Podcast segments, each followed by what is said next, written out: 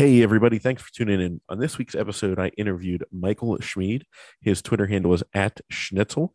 And uh, Michael is making, turning his water heater into a Bitcoin mining machine, or vice versa. He's turning his Bitcoin mining machine into a water heater, I guess. Um, but if you haven't seen him on Twitter, uh, he's posting pictures about uh, of how he's doing this, and so I had to get him on because this is kind of like a Bitcoin mining episode. Um, and as you guys know, I'm I'm venturing into that, and and just to give you a quick update, I I'm going to do another like full longer discussion episode uh, about it uh, in a couple weeks probably, but we have uh, we we plugged ours in, and I plugged it in after I did this interview with him. So I didn't even know how much heat these things kick off, but they kick off a lot of heat. Um, and they really there's a you got to do something with it. You could just you know pump it outside, which is my plan at least for the time being in the summer. But um, but yeah, Michael came up with this idea to create his own system um, to you know so his hot water heater doesn't use any electricity at this point. Um, and he has he has old. They're not even new ASICs. They're just you know old S9s. So the older models that you know normally would be barely profitable, but whenever you're replacing the electricity that it uses, um, they're using the replacing the electricity of the water heater with his you know s9 it's a wash and then you know you left over with sats. So um, there's just a ton of options of where this could go in the future. So i'm really excited about it and i really enjoyed my conversation with michael. I want to thank the BitBox02 hardware wallet. That is our sponsor brought to you by shift crypto. Go to shiftcrypto.ch slash bitcoin made simple Use the promo code Bitcoin Made Simple to get 5% off of your order, get a hardware wallet, and secure your sats off of the exchange. Um, and also, Movies Plus, thank you guys for supporting. I just made an announcement the other day on Twitter. It's crazy though, but we, we surpassed 250,000 downloads of our app, um, which is nuts. So I, I think the, the app's launched uh, September last year. Um, so it's crazy. Um and i it just kind of blew me away. And so i want to thank you guys um because i know a lot of you support us there. But uh you know there's plenty of bitcoin documentaries on there and we're adding more um, as we go. So please check them out. Uh, go to mymoviesplus.com you can start your free trial download the apps in any of the app stores. And if you want to get in touch with me just follow me on twitter at Cory underscore tusick or you can email the show bitcoin made simple podcast at gmail.com thanks so uh if you do you if you don't want to dox yourself, that's fine. But where are you where are you from? I'm originally from Switzerland and I live in Virginia in the US now. Oh, okay. Well, you know, it's funny, maybe 30 minutes before we did this, um, I got on I don't know what it's one of those things like you ever go on YouTube for one specific thing and then you get sucked into something else. And I ended up finding like this old YouTube channel of mine and it was like this one channel I made to document my trip to Switzerland with my buddy in college. Oh, really? Yeah, like seriously, thirty minutes ago, and and I started watching it. He's from Switzerland. He's from Zurich. Uh-huh. Um, so I went over there with him in the summer, and I started watching some of it. And I actually had to stop because it was making me too depressed. Like it was making me too sad. Like I missed it. So you know, I mean, God, this was close to like uh, 15 to some odd 20 oh, wow, okay. years ago. Yeah. So like, I mean, I'm old now, you know, I'm in my mid 30s and uh same here. And uh yeah, I was just like looking at it and first off, I was like, holy cow, I was in shape. What in the world has happened since then? and then second of all, I was like, man, that was such an awesome trip. I just want to go back, like, because we could go over to Switzerland and it would be fun and we'd have a good time, you know. And not that you don't want your kids to be there and all that kind of stuff. And he's got kids and they'd be able to play with each other and yada yada. But it's like, you know, we were like, we were just carefree teenagers, like just doing whatever wow. uh, we wanted, you know. So it, yeah, it was funny that you're from Switzerland and that's nice. Yeah, I love Switzerland. Um, and that's where the Bitbox O2 hardware wallet is yes. made. Yes. Yeah, it's funny. I was in Miami and like hearing some people talk Swiss German to each other was like a very weird. So oh yeah, well, because that's I didn't know this until my you know my my uh, room he was my roommate freshman year, but um and uh you know then we were just best friends, but like I learned from him that Swiss German is very distinct. Mm-hmm. It's not the same as German yes. German. Yes, correct. Yeah, we call it the High German, Oh And, yeah. um, yeah. The usually somebody from Germany does not understand the Swiss German out of the box. Like it's it's it's if they live there for a couple of months or years, then they can understand it. Um, because it's very similar. It's just a simplified version of the normal German. Mhm. But um, yeah, initially they have no idea what you're saying. But it's Yeah. the same also for Austrians. So if the Austrians speak very, like their um, super dialecty Austrian German, it's also very hard um, to Mm. understand. Okay. In the, like the different parts of Switzerland, right? It's like there's the Swiss German, which is most of the country, right? Yeah, it's like And forty then- percent. Yes, And then there's the Swiss French, the Swiss Italian. correct. Um, then there's a fourth one that is called Romansch, yeah, which is right. its own language. It's only like in three valleys spoken. I think it's only like thirty thousand people. So Oh wow. Wow. Yeah. Yeah. No, I, I are you from are you from the Zurich area or yes, yeah, I grew up Okay. around outside of Zurich, but then moved as soon as I started working. I moved into Zurich. Okay. Yeah, he he lived in uh, Richterswil.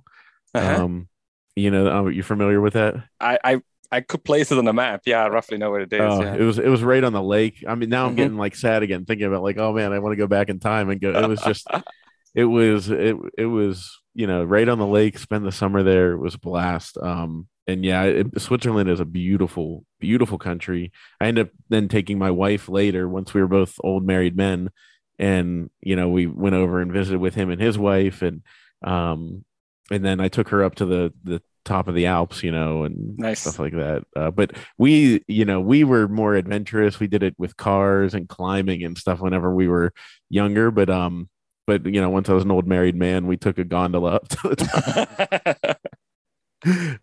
we were like, uh, there's always just- two chances. Like there's always like you can either walk up or you can gondola up. So depending on what you want. So yeah, Yes. yeah. So, anyways, but yeah, I, I I can't say enough good things about Switzerland. And I mean, does that kind of have any root in what got you into Bitcoin? Because Switzerland's a very privacy focused. You know, I wanted to ask you your Bitcoin origin story, but like, you know, Switzerland, you know, privacy focused, uh, independent, and um, and neutral, which Yes. is kind of like the libertarian very- dream.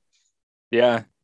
Um yes and no. So interestingly, I've heard about Bitcoin like very early on, but more from a tech angle because I was interested in cryptography and just the fact that you can use cryptographic computer tools. Like at that point, I didn't really understand too much about it, but that basically you you can prevent the double spending problem. I was like, that was interesting. So that's why I looked into it. But because Switzerland has basically a very stable monetary system, I never realized how broken the monetary system in the world is. So, in one way, it brought me into it very early, but also it kept me out of it. And only when I moved to the US, realizing like how all the system works, I got way more into Bitcoin because I realized putting my money into dollars uh, is going to be a bit of a hard system for the future. So it's like it's it's interesting, but now it's definitely I I see some things happening in Switzerland. I mean, specifically with Lugano now, like almost making it legal tender. I think that's definitely like it's very spoken to Switzerland, and also the laws are very open because Switzerland actually you can use any other legal tender, like as a company, if you wanna, um, let's say, accept another currency, you can. Like there's no nothing that prevents you from doing it, and that's just because Switzerland always had to accept other currencies because Mhm. their own, of course, was always a very stable one, but um, it was also always like you could always pay in dollars. Um, you can pay in euros, even in some um, um, like at the grocery store, you can pay in euros, no problem at all. So I think Swiss people and the laws are very open for new monetary ideas or new um, currencies, and so that's definitely makes the Bitcoin part much much easier.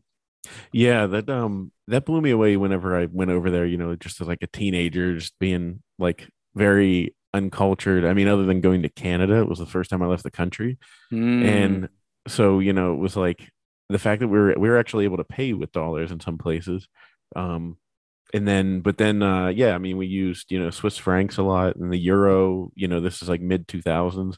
The euro was coming in. Yeah. Um so I had like a little like mix of everything um, that we took out with us whenever we would go out to like the you know the clubs and the bars or whatever, and you had to make sure you had some of each, and um, and uh, and then uh yeah it was just it was interesting. It's funny too because my friend I, I have to text him because i i think he might listen because he'll text me about bitcoin every once in a while. But Nice. um but like one of the i don't know if he remembers this one of the first conversations we ever had was about how steady uh bitcoin or how, bitcoin how steady if we were if we were talking about bitcoin in 2004 we would have been way ahead of our time Oh, um no we yeah, that wouldn't. that would have been a little crazy. But uh, th- one of the first conversations we ever had was how stable uh, the monetary system in Switzerland is. Mm, I have no idea. We're not econ majors or anything. You know, like we were athletes that you know just did communications to you know do it, and we were talking about that, and and then now we're both into Bitcoin and everything. But uh, but yeah, it's uh, it's interesting, and if I would love, it would be a, such a great citadel country if oh, it wasn't landlocked. That's when the only downside to me is that it's you can be surrounded by the rest of the craziness. Yeah, it. I think it's a good. I'm like being a dual citizen. I think it gives me. I mean, I'm I'm Swiss citizen. I I don't have a U.S. passport yet. Um, but it's just like yeah, it's it it's a good backup. I would say because you can hide in the mountains very well. like, like Oh, there's, yeah. there's a couple of places that if somebody tries to find you, um, this is going to be quite hard. So I think that's a that's definitely a good thing. But I agree with you. Now, actually living on the water here in the US, yeah, the landlockedness is definitely quite hard.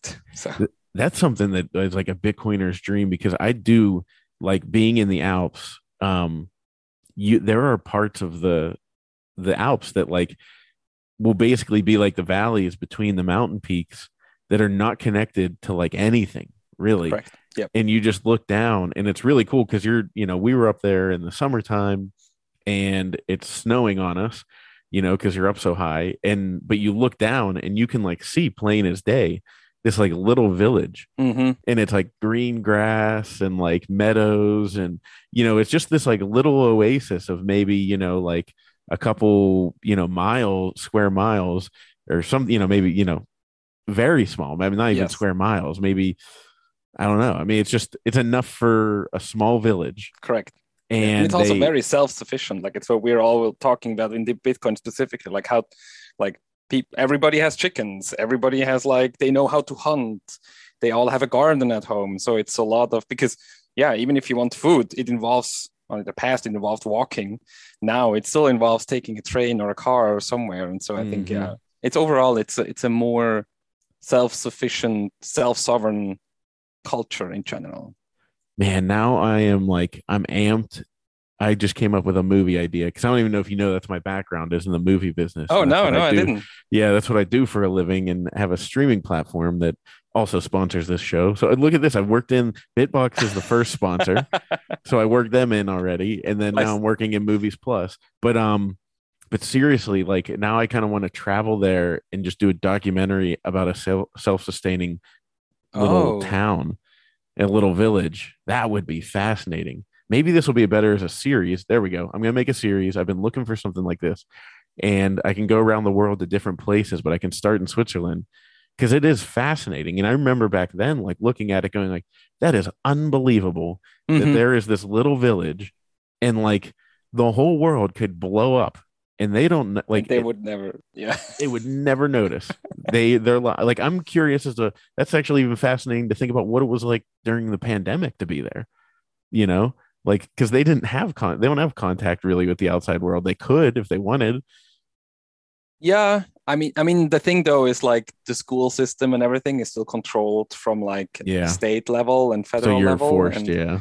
and like, I mean, at the beginning of the pandemic, the public transport just shut down, and that was like, if you take away the public transport from Switzerland, that's like that's a Oh, yeah. forced lockdown because, I mean, maybe if you live in the valleys, you maybe have a car, but even like long distance travel, you don't do with a car. Like any any travel for more than an hour in Switzerland is like with a car is Getting a train. is like yeah, or like you plan this for two days ahead.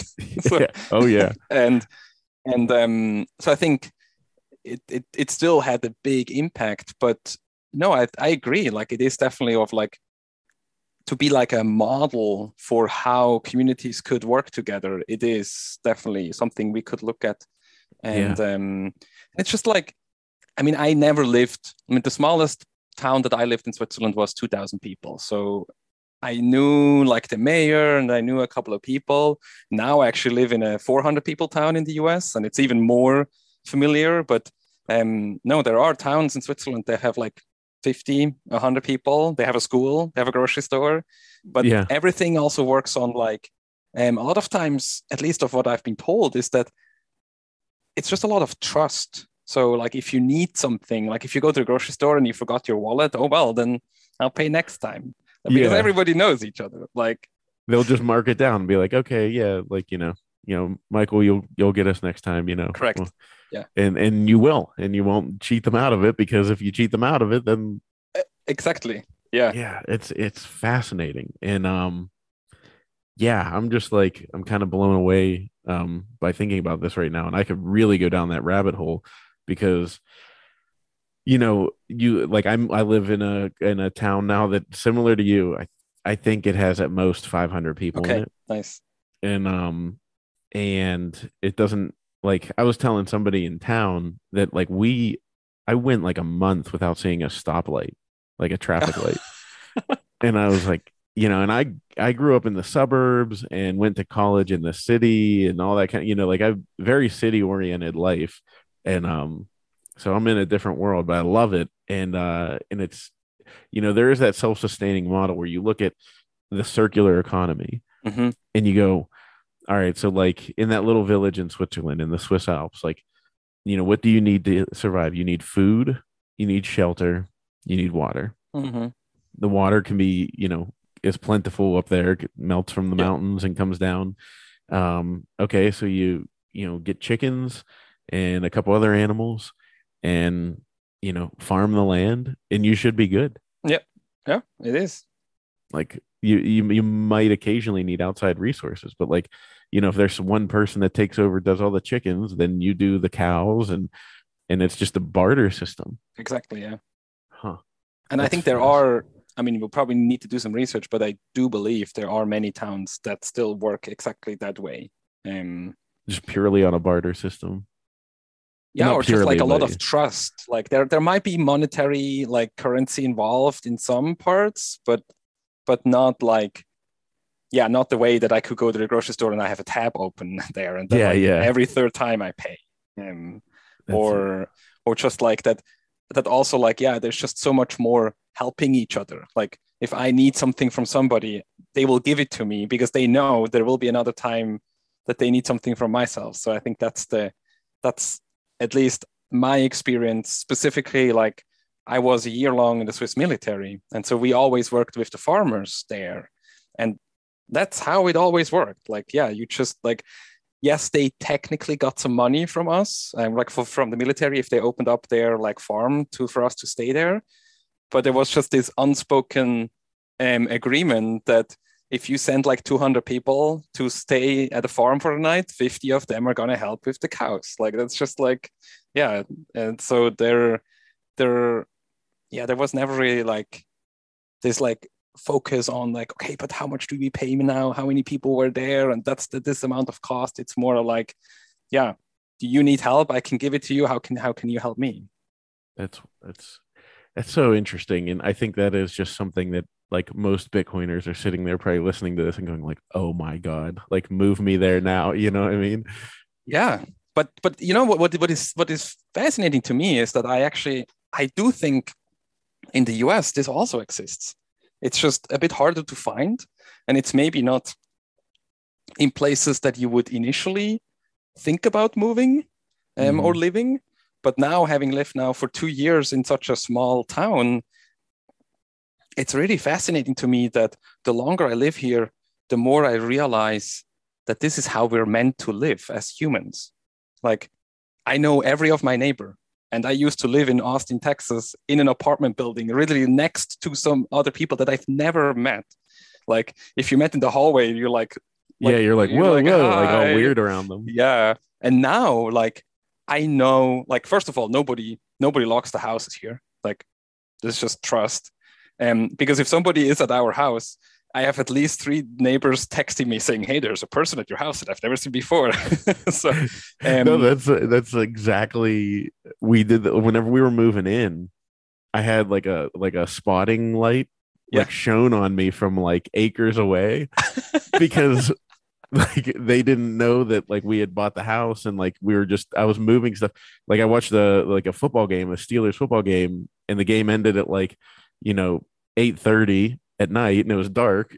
And so I drove up to like take a load of stuff up, and like you know somebody was snooping around. hmm You know, and, yeah, it's like you would have people texting each other like, what, what yes, the yeah, So Yeah. you're that's where you live now. Like I mean, it kind of makes sense. It's like a community, you know. Like it's Correct. really and what and I s- supposed to and I live in. feel how much is like there's just so much trust and care for each other. Like if anybody needs help with anything, I mean, usually you'll find more than one person that will help you with that, and and and also just like a lot of um, yeah, trust and caring, and I and it's really it's the longer I'm here, I, I realize that this is where humans really strive. Like I do think that we can have a max amount of connections, um, like really deep connections with other people, and um, and that can really be the case with with the people you live close by. Because if it's that, these are the people that you can use every single day to help you or to watch each other's dogs or houses and and and whatever. And I and I do feel that's like I don't know how this could be, but I really do feel that, like with fiat specifically, that this causes us to be more individuals, um, Mhm. in terms of like not trusting each other, and and and with Bitcoin, where yeah, there is an there's a ledger where everybody knows you cannot steal each other's money and stuff. Um, I I you can't that live off the system with Bitcoin. Correct. Yes. And I think that hopefully will create more of these communities that really trust each other and and um, humans can be humans again.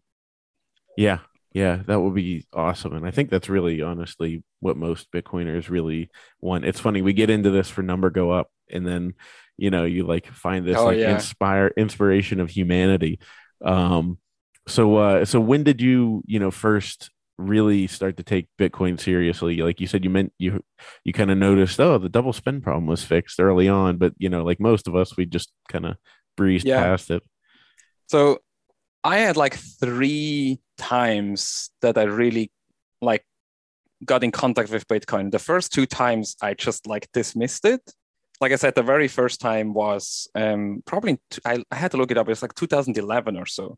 Um, there's like a really entrepreneurial tech community in Switzerland. I mean, specifically around Zurich.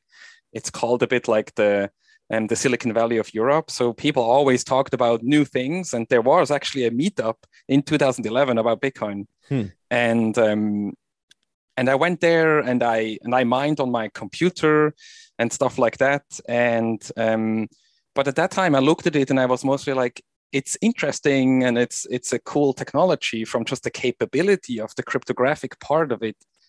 But at that time, nobody knew how this could really scale because we looked at it and said, okay, this can do six transactions a second. This can never be a Mhm. monetary global network. Um, and layer two, like nobody even talked about this at that point because Didn't even exist. yeah, Yeah. it's like so. So I was like, okay, I mean that's maybe um, not so interesting. I And assume then you lost those coins that you mined on your computer. I don't. Yeah, I have no idea where they are. you don't you don't ever sit there and figure think about how many there were and No, wait, I uh, mean, yeah, I. I don't want to think about it too much because it hurts me too much. but I, I do mean, know that you were able easily to mine one Bitcoin a day because Oh, the yeah. block reward was 50. So and- yeah and you could do yeah, it on a laptop Yes, yeah, and like the very first pools. So um, uh, Slush Pool, which was one of the very first one, well, it was actually called mining.ccs, so something else. Um, yeah, I mean, it was super simple to get Bitcoin. So we just sent each other whole Bitcoins for fun. Like, oh like yeah, like if if somebody had no idea, it's like, oh wait, let me send you one, and then like then somebody sent you half back, and like and also the transactions, you didn't have to add a fee. Like transactions were free. yeah you could add a fee, but why would you? Like there was no reason to add a fee um, to the. So I do remember like when you sent, like the minimum was zero. yeah Um, and so yeah, so I played with that a bit, and uh, somehow I then got involved in my own companies and was very focused on this. And then, of course, there was the run up. So it went from like ten dollars to a hundred dollars or so, and I was like, oh, okay, ten times. Yeah, maybe I should buy some. Bought some, put it all in Mount Gox, and lost uh, them all again. Uh, so that man, was the, that's even worse. Yeah, that was the second time I was like, ah, yeah, maybe that's not such cool. like, like, but again, I didn't. I I just looked at Bitcoin itself, and I never really looked at the other thing. Like I I, I just I just valued Bitcoin for what it is by itself, but I never valued it compared to regular fiat money. Mm-hmm. Um, because I did just didn't have the knowledge about about fiat. Because coming from Switzerland, like a 401k is given to you by the government. Like there's no like when when you turn 25, suddenly you have a 401k. Like it's there. your your your employer have to has to give you one. Um, social security is very good. Um, there's all this encouragement to like have your one your own IRAs and stuff like that.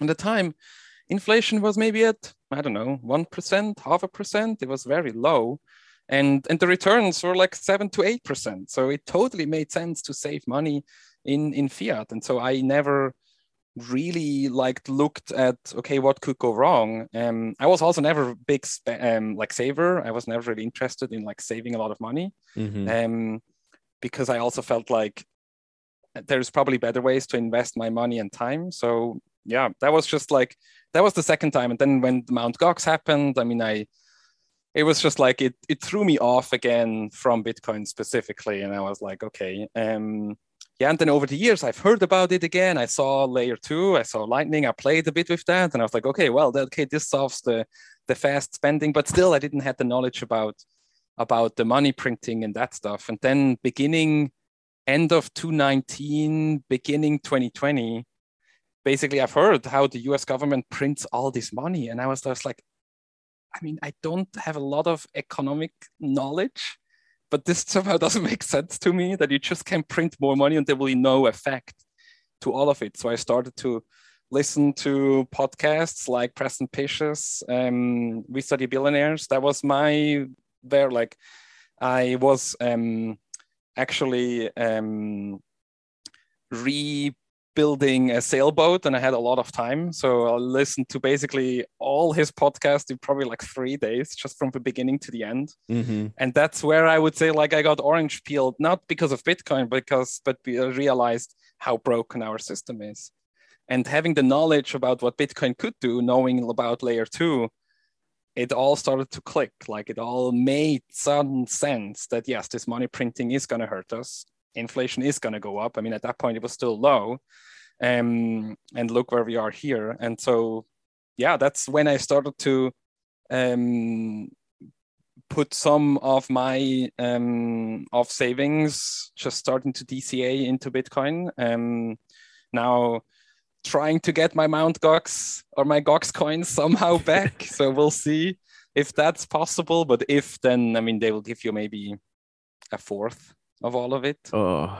Um, which I mean, you bought them at hundred dollars, yeah. so I, I, I would say in the end, probably it's still a better deal because I'm pretty sure I would probably have sold at ten thousand dollars. Yeah, so you'll get a fourth of the coins, not a fourth of the fiat value. So it really depends what you claimed at the time when Mount Gox um, uh, collapsed, because you you had fiat value, uh, you had fiat mm. um, um, balance. Val values and you had bitcoins. And you basically had to claim what you had at the time. And luck like initially i had us dollars or I, I was sad that i didn't convert them into us dollars because i felt i will get us dollars back because the price dropped like massively after mm-hmm. it but i had bitcoins in there. So all i could do i could claim the couple of bitcoins that i had in there. And at the beginning i was like oh no this is going to be bad. Now i'm actually happy yeah. Because the people that claimed dollars never saw the dollar so far. So like they now missed like a hundred times or up. like 60 times um of growth. And so I I'm I mean I bought at a hundred and I most probably would have sold at ten thousand. Oh yeah. Now I was like forced hodled into it because there's no access to them and hopefully we'll all get them back in some way. So I think in the long term it's actually a good thing Yeah, yeah. You know, and then you go to just keep hodling it and pretend like it doesn't even exist, right? Yeah. At that point. Exactly. Yeah. That's uh um that's uh it's funny that you um you say that what got you into it because I was the same. I mean, I'm not a tech person, like as far as like actually writing code and all Mhm. that fun stuff. I'm I'm very interested in tech though, and always like I'm an entrepreneur, so you know, outside of filmmaking, I like you know uh, starting businesses and whatnot.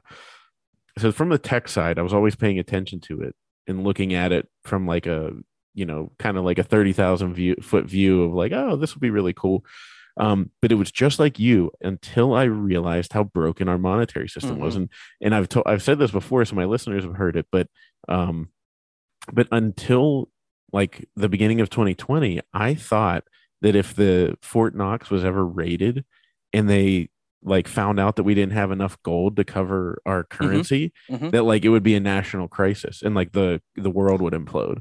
Ah, And then like all of a sudden I find out I'm like, wait a minute, we haven't been on a gold standard since 1971. I was like, this already happened a long time ago. And then I'm sitting there, then I start digging in and I'm like, oh my God. And so it was like page after page or though, like layer after layer Yeah. that peel back. And I was like, oh my God. And then I I did the same thing as you. I, I put some in because I was like, this is going to implode. And then I, I told, I actually told Preston this that I was listening to his podcast talking about quantitative easing. I'd never heard that term in my life. And he starts describing it about how they're printing money and have been since the, the financial crisis.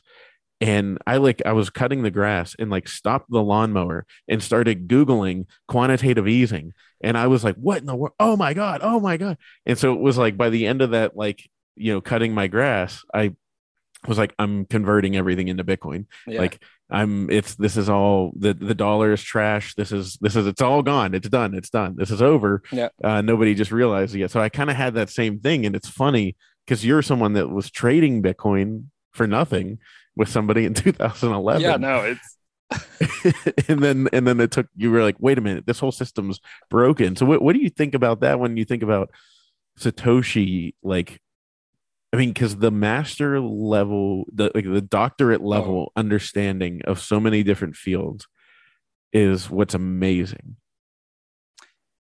yes. I I mean, there have been a couple of times that like even now today of like what we're seeing of what's happening where yeah it's almost godlike like the knowledge or the foresight of what will happen or how the ideas that satoshi had turned out to be correct or sol- solve the problems. Like specifically now mining that specific part of like what everything we're discovering about the mining part itself is just is fascinating to me. And i i do i like i have talked to a couple of gold bugs that i mean basically say look we're saying these things since since basically 1970 like it's not it's not i don't think it's like brand new knowledge so i don't think satoshi came up with like new knowledge that the current system is broken that was known Mm-hmm. I think Satoshi just looked at it from a completely different way because at least at that time everybody said we should just go back to gold.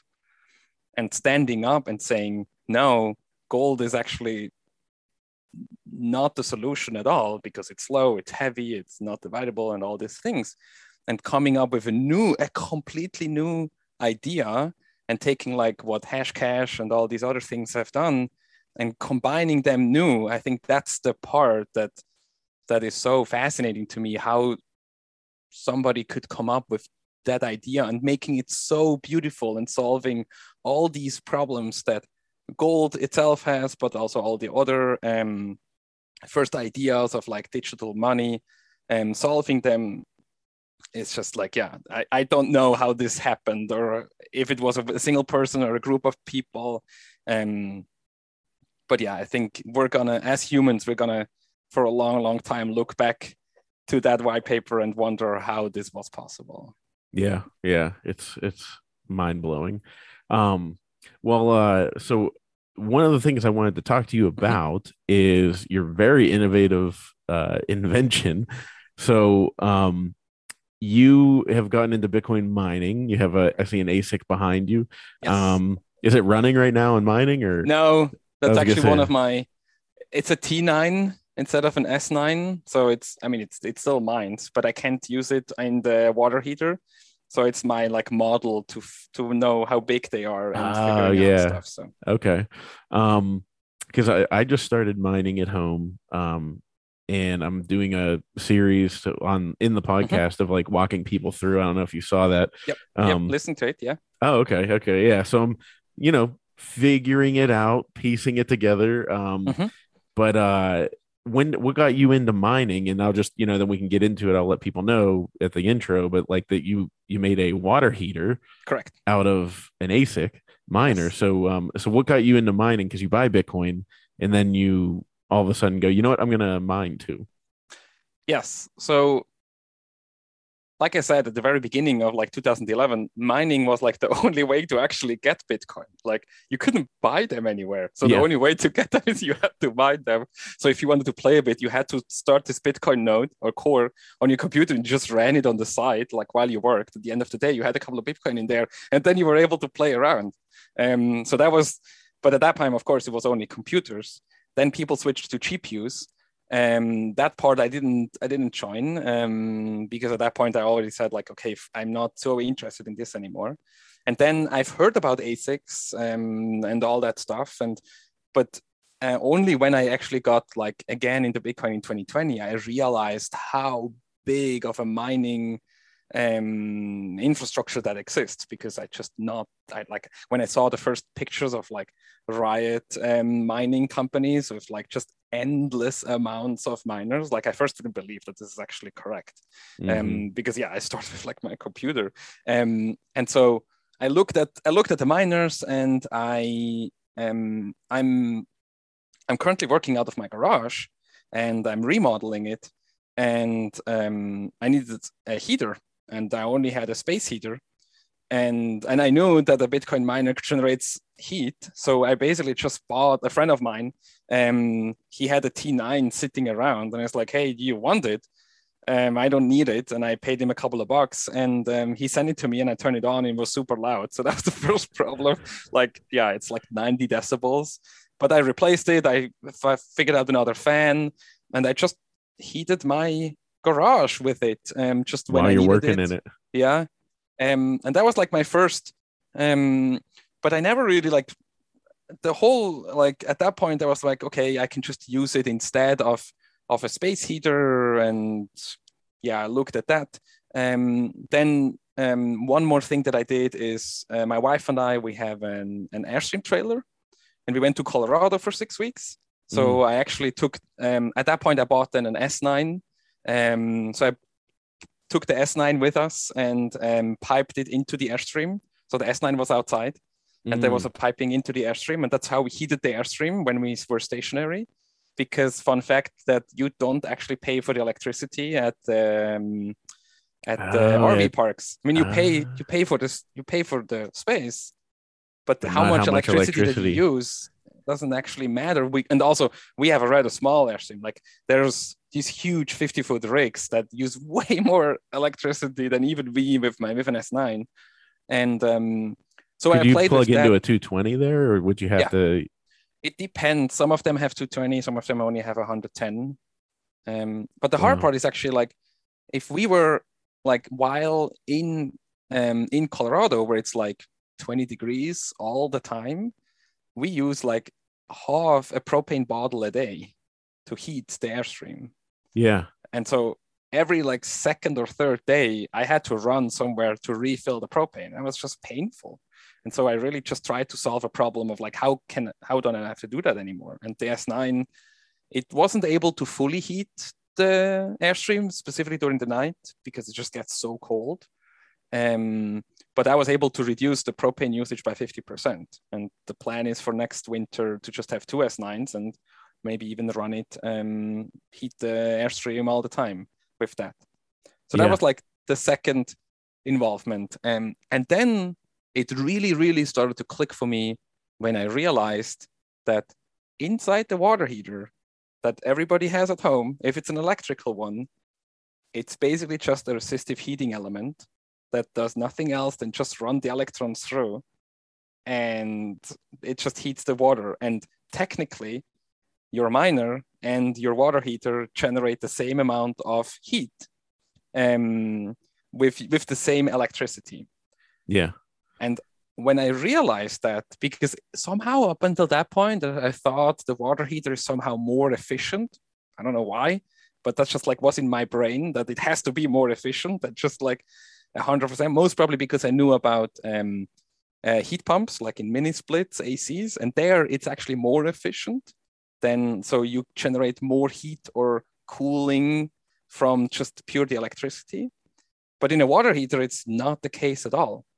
And so I looked at that and said, like, okay, wait. So if I could use the heat of the miner to heat the water in the water heater, I would use the same amount of electricity, aka I will pay the same amount to my electrical grid company. But at the end of the month, one of them, the miner, would also generate Bitcoin. And dependent on what miners I have, it would actually generate more Bitcoin in dollar value than what I paid for the electricity. So I would actually get paid for showering and heating the, the water. And I was like, wait, so, so like I, I, thought about that and I, I calculated it through and I was like, no, that can't like, wait, is this really correct? And and I looked and I found people on on Twitter that also did this already. Like they there were a couple of people that already started to think about or like play with this. They had though a slightly bit different setups than mine.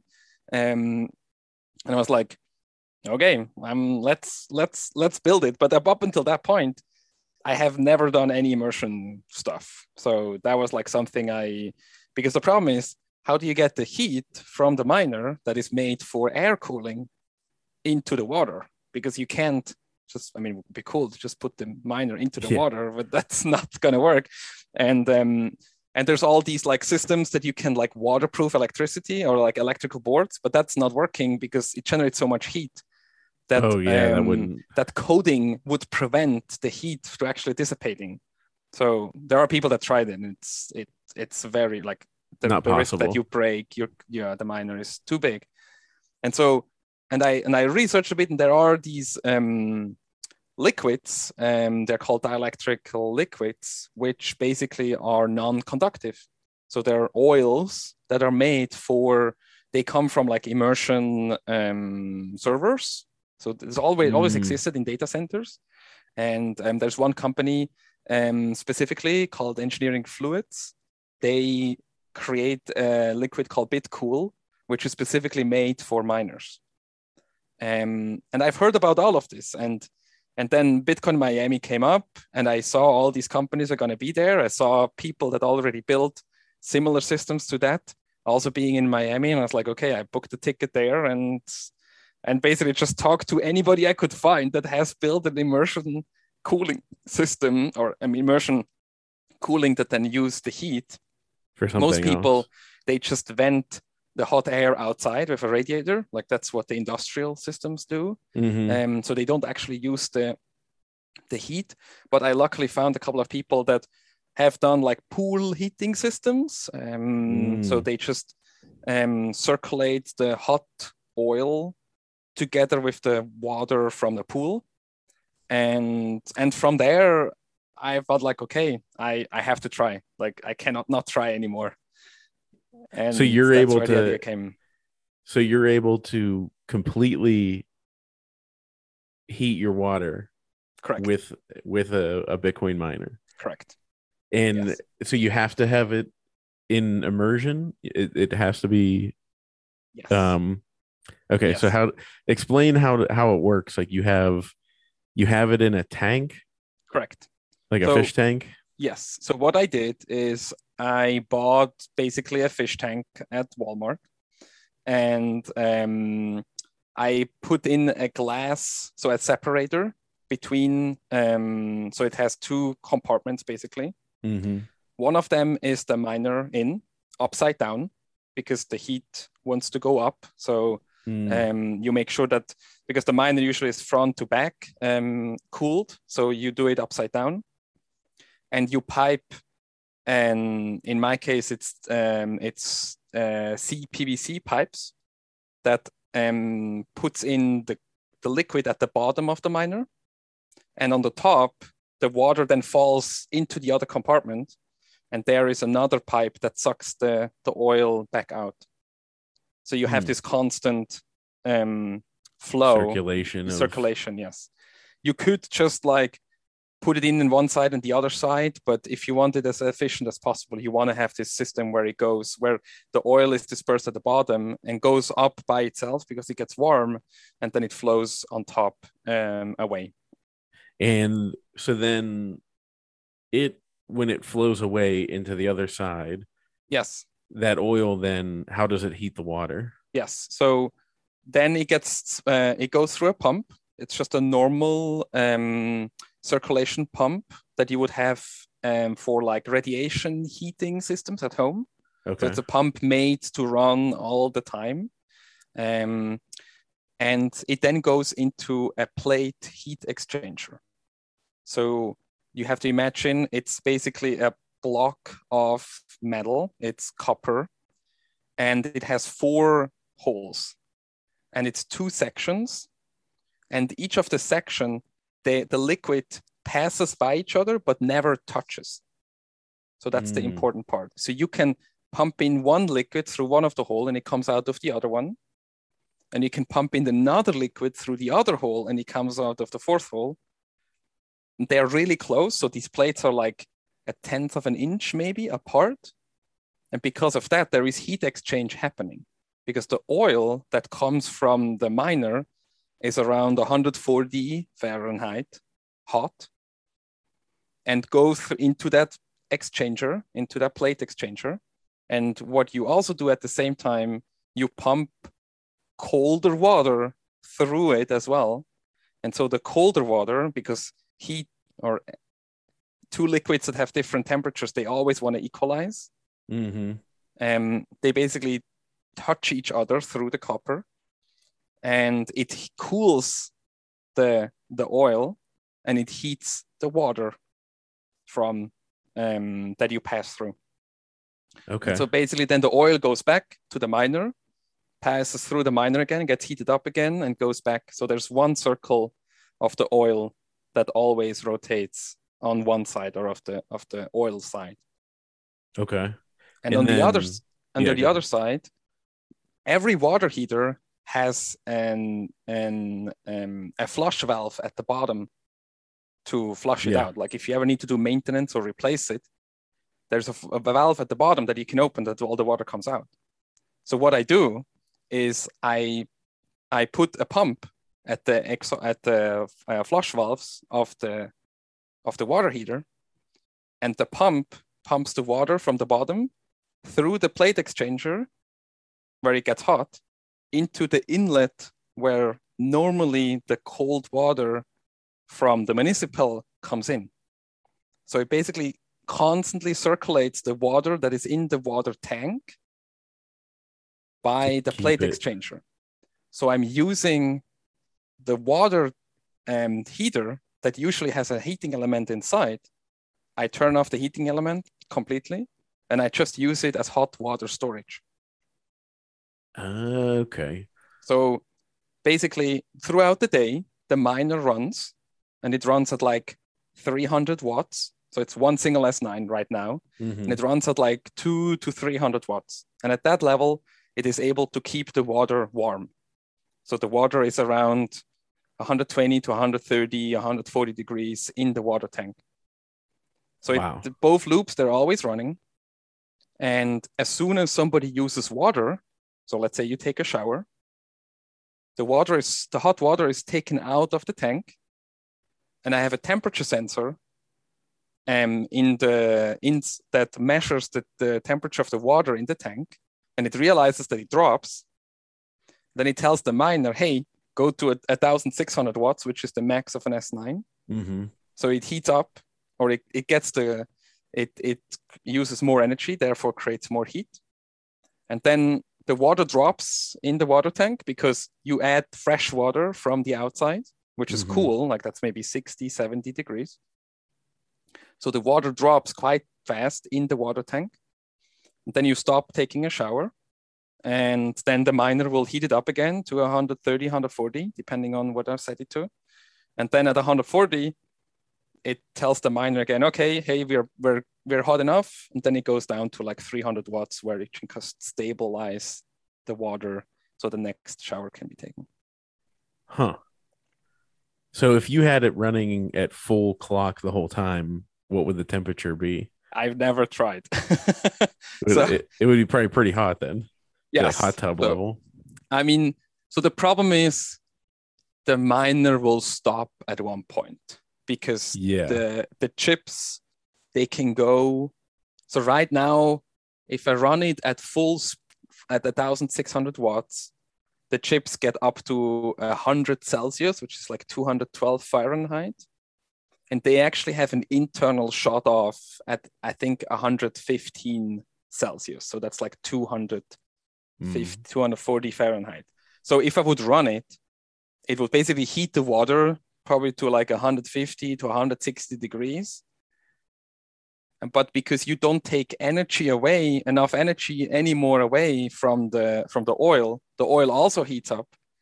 The chips also heat up, and at one point they will shut off. They will let their internal um, safety will come in, and then the miner will probably restart or Yeah. stop, or you can actually break it. Like you should not run the chips You- hotter than the whole time, yeah. 115. Okay. But Huh. what is good? So if you use like a custom firmware like Braiins, which is um, like an open source version of the Antminer software, you can actually tell it to automatically scale down when a temperature is reached. So it internally automatically starts to use less and less energy um, as soon as it realizes that the chips reach a specific temperature. Okay. So you do that just on the software, Correct. like the you would operate the miner from on your computer. Yes, so that's actually one of the interesting things. So the mine specifically for the S9 software of Braiins, it can only scale down. It doesn't scale up automatically. Mm. That's something that is not implemented. And also, um, so basically the, o- the only way for the feedback loop would be the temperature of the chip itself. The problem is the temperature of the chip is basically dependent on the, the temperature of the oil, which is depend, temperature, dependent on the temperature of the water. And I'm actually interested in the temperature of the water. I don't care how hot the chip is, or I don't care how hot the oil Yeah. is. I care that I can take a shower in the same temperature. So what I actually built is I added a temperature sensor to the water that gets circulated through the water um, through the water tank, and I'm using a tool called Home Assistant, which is an open source house automation system hmm that can be used for light switches and like um, smart plugs and all these things. hmm Um, so it already has support for like temperature sensors. Um, and I built a component or a plugin for Home Assistant to control the miners. So I can, based on the temperature of the water, I can tell the miner what to do. And I don't have to wait until the water cools down, then the oil cools down, then the chip cools down, to then the miner realize, oh, I should I should scale up. So immediately if somebody uses water, I can tell the miner already go to full speed because um, the water will it will cool down or it will need the additional energy. And you're just using the temperature sensor in the water heater. Correct. Okay. Yeah. Um Okay, so then let me so let me walk through this. So you so you have the cold water coming in from you know the municipality or wherever Correct. you get your water Yes. goes into the water heater. Yes. Um and then out the release valve Mhm. is where you have you so you have the water come out there, go through the heating plate, Correct. and then with PVC pipe just go up and back into the water heater. Correct. Yes. It goes back to where the water comes from the municipality. So is it like connected in? Like you had to like yep. It's a T. Yep. okay, a T pipe. Yeah. This episode is brought to you by the BitBox02 hardware wallet from Shift Crypto. I have been telling you guys to get your Bitcoin off of the exchanges, and you got to do that and get it into a Bitbox O2 hardware wallet. It is the easiest wallet to use. It's simple. Somebody like me can set it up in five minutes, and anybody can.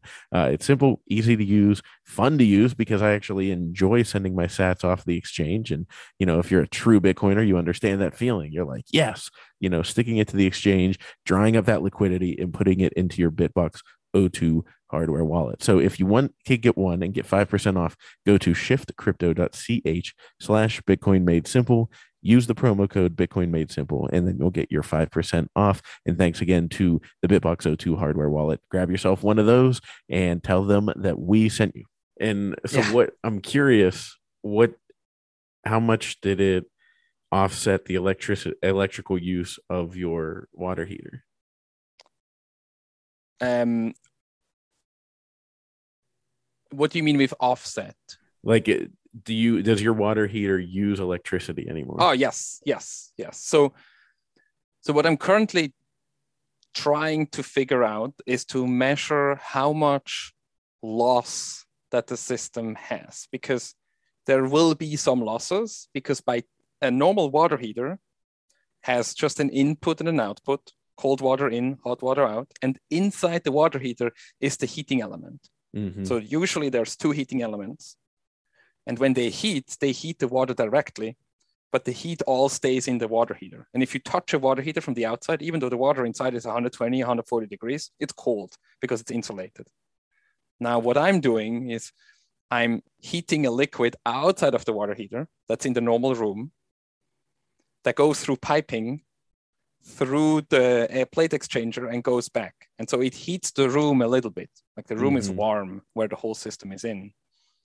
Um, also, I have pumps. I have two pumps, one for the oil and one for the water. Mm. They also use a little bit of electricity that usually you wouldn't have in mm-hmm. the system.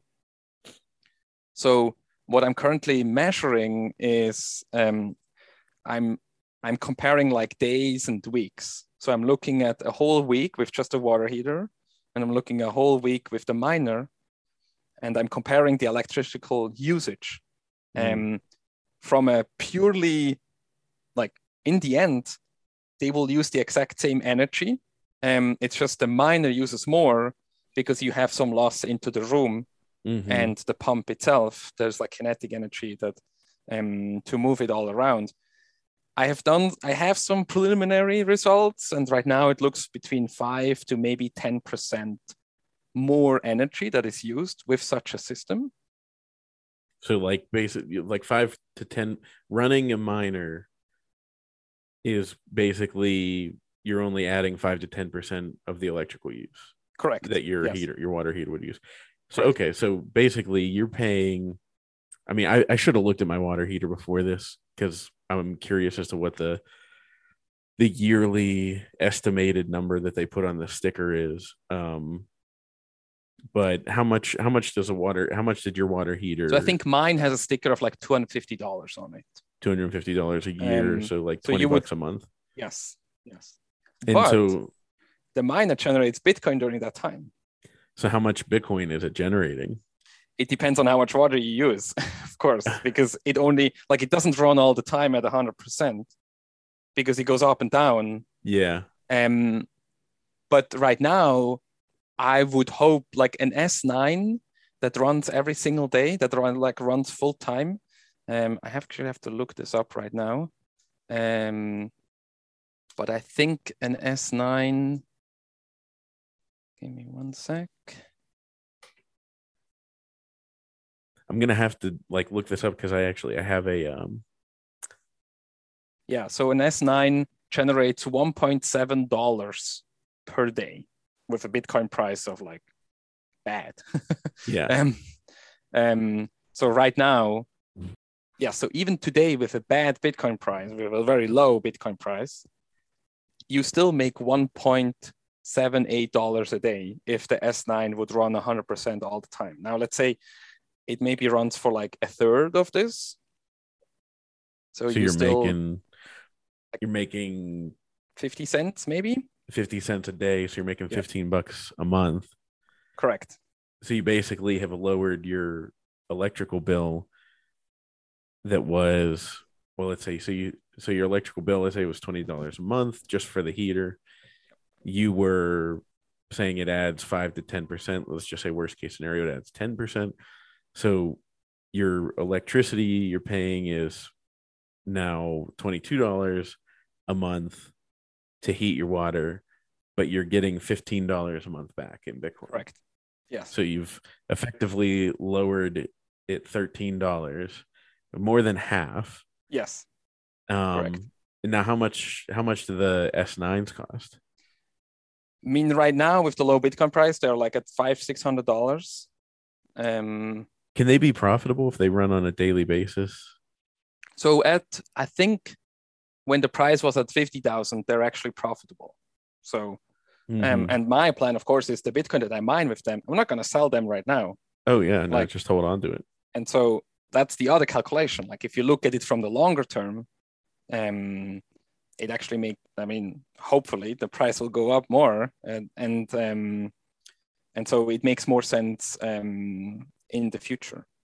yeah yeah no a hundred percent Yeah. um And now if you use like an S19, which is already profitable today, I mean the whole calculation gets only better. Like an S9 is one of the worst things you can buy right now in terms of efficiency of Bitcoin miners.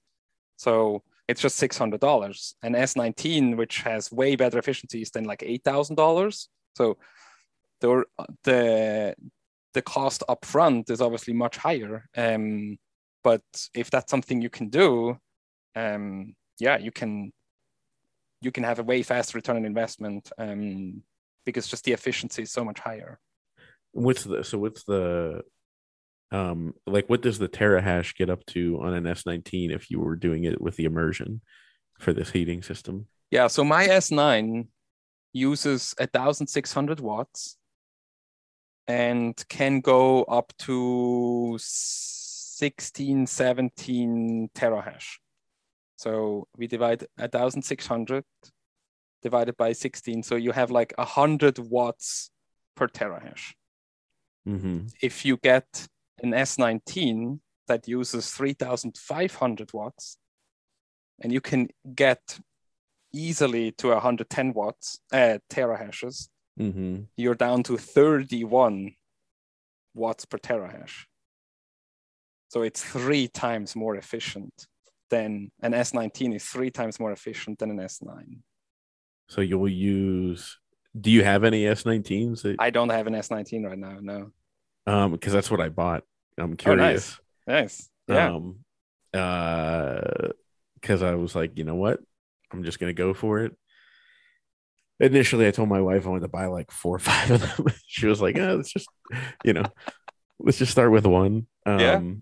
and uh and figure that out. Um but yeah i'm just like i'm sitting here thinking because because then also i have like we just opened our swimming pool.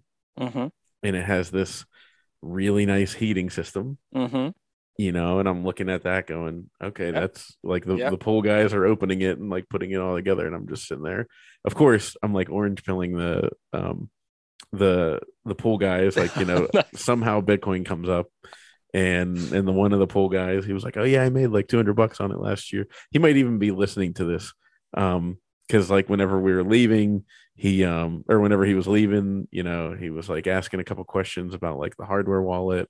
And so i said you know the bitbox you know go with that. And um and then he asked my name and i said i was like i have a podcast you know. And he was like oh cool i'll check it out. So so he might be listening right now Hey, which would be really guy. funny.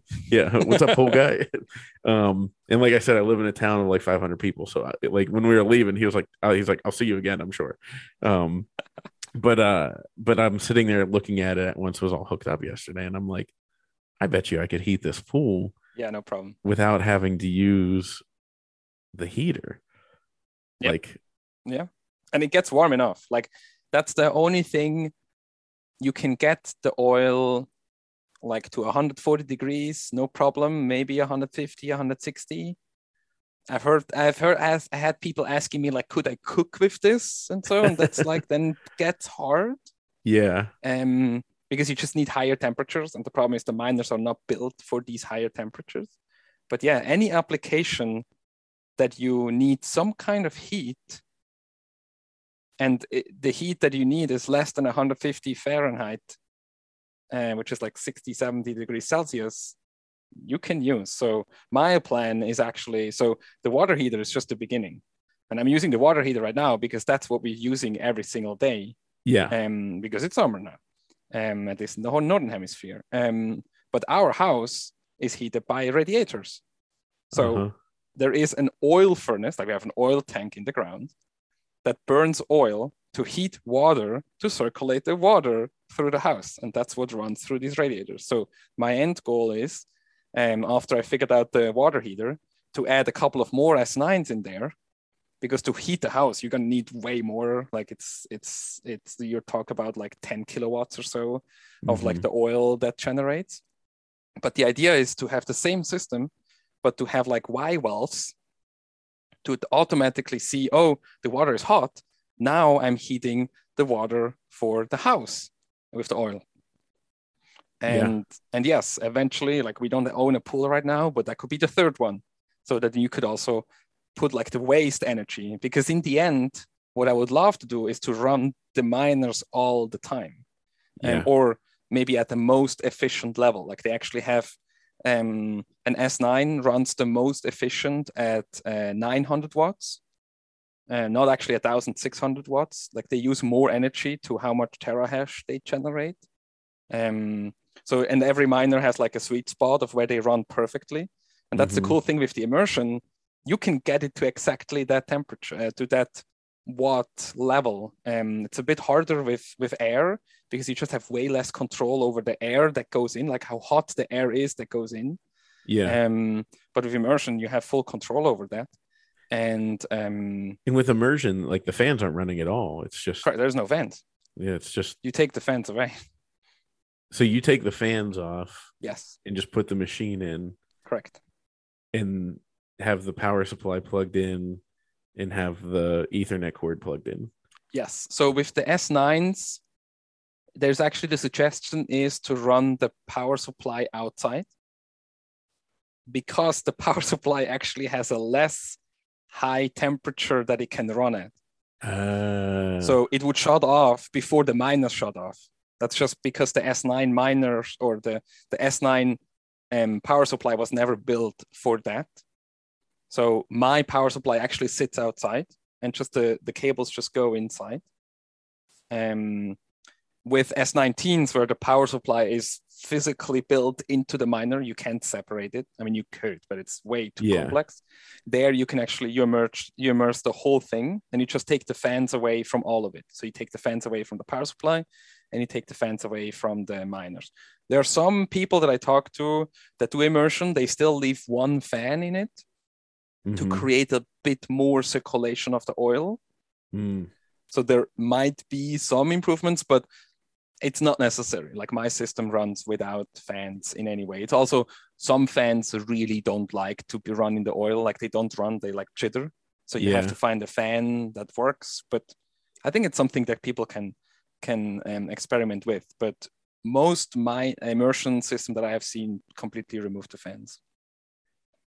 Now, um, hmm, it what's it feel like putting something in oil?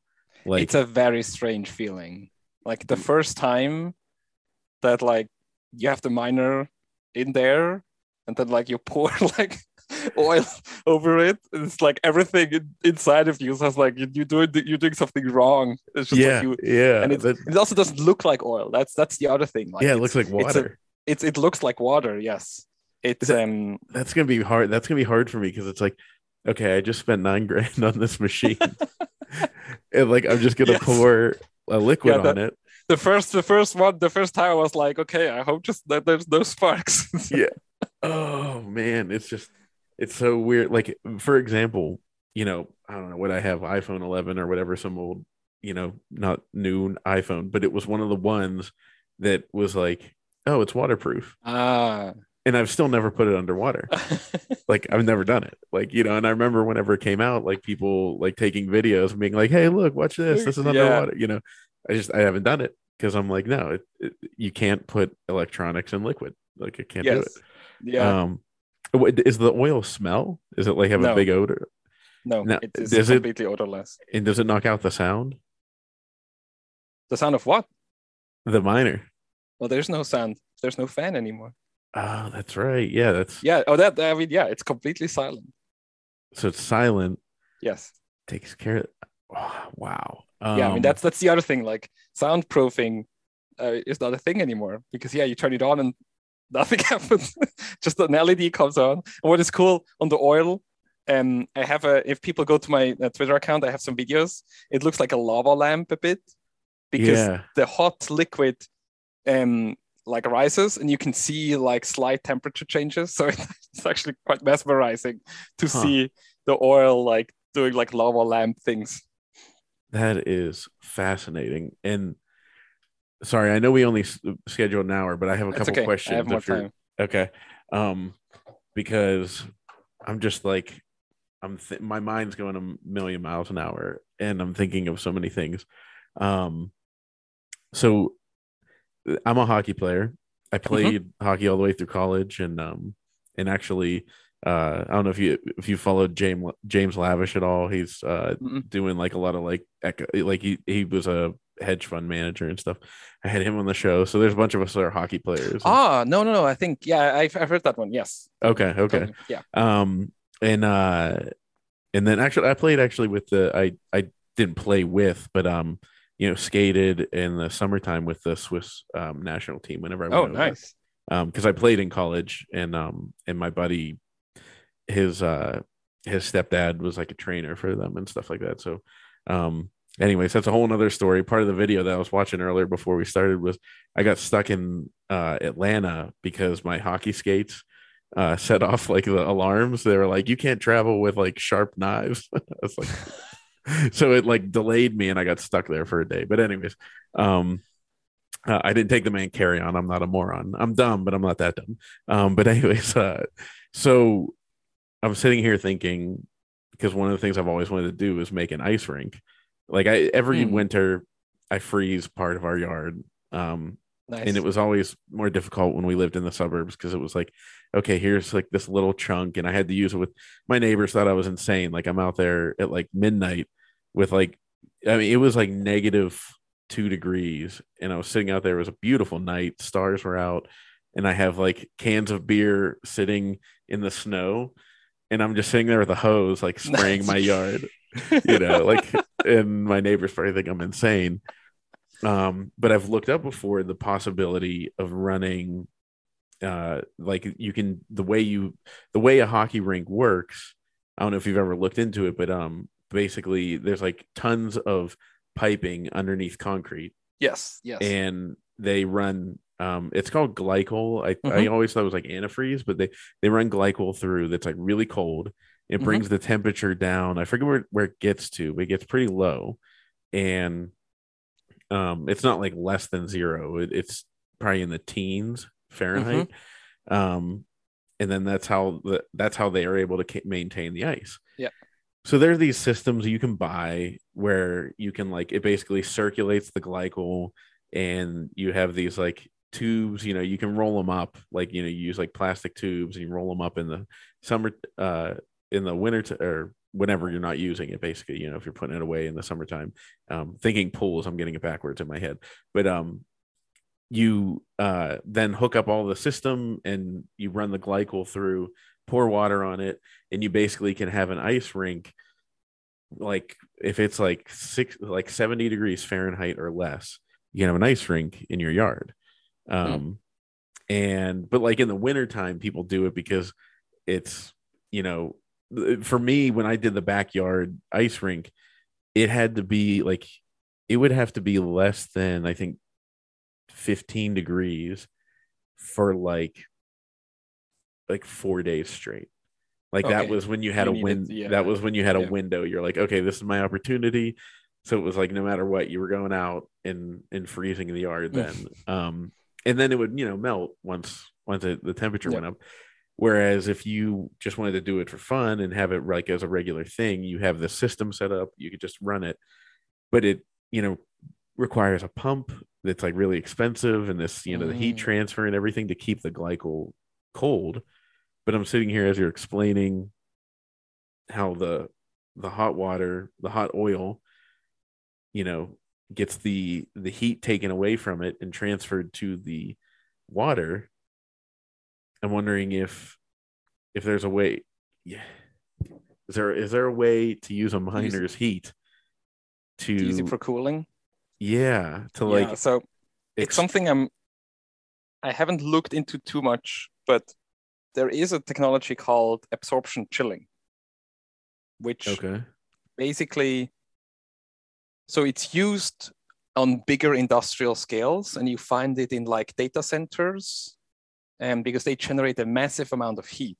And anywhere where you have waste heat what you can do with an absorption chilling system you can actually create from hot air or hot water you can create cool water. And how this technically works so if you think about your ac system that you have your home at home what it does is it has a compressor outside that compresses a liquid um, or it compresses a gas into a liquid Mm-hmm. and that liquid is pumped into the house and then inside in your inside piece or in your ac ducting the liquid suddenly gets more space it expands and expanding gases or liquid generate or suck air or suck uh, warmth out of the uh, surrounding and so it cools down the room or the air, the water or whatever you're trying to cool down. So that's that's what happens in your fridge. That's what happens in your ac system um, but the energy is actually the compressor. So the compressing of the liquid outside, moving it inside, letting it expand. That's the whole cooling system. There Mm. are systems out there where instead of using a compressor to compress a liquid, you can use hot air or hot water to compress a liquid. That's an absorption chiller and it actually exists if you um, in some of the rvs so in my airstream i actually have an absorption fridge and i can run it on propane. And it literally Mm. starts a little propane uh, flame that heats up the liquid that then gets compressed and it gets and it moves up and then it cools down the fridge. So that the technology exists to create from something hot to something cool what I don't know, and that's something I want to look into, is a how hot needs the hot part to be because I'm a bit worried that 150 degrees is not enough, especially Mhm. like a propane flame gets way hotter. But I don't know, there might be actually possibilities. And if you Google for like absorption chiller, what you will find, you find like shipping size, shipping container size things, but they're done for like so we will probably also need, need to figure out how to make it smaller. But I actually found there are absorption fridges or like regular 10 cubic feet absorption fridges. They're like double door size fridges.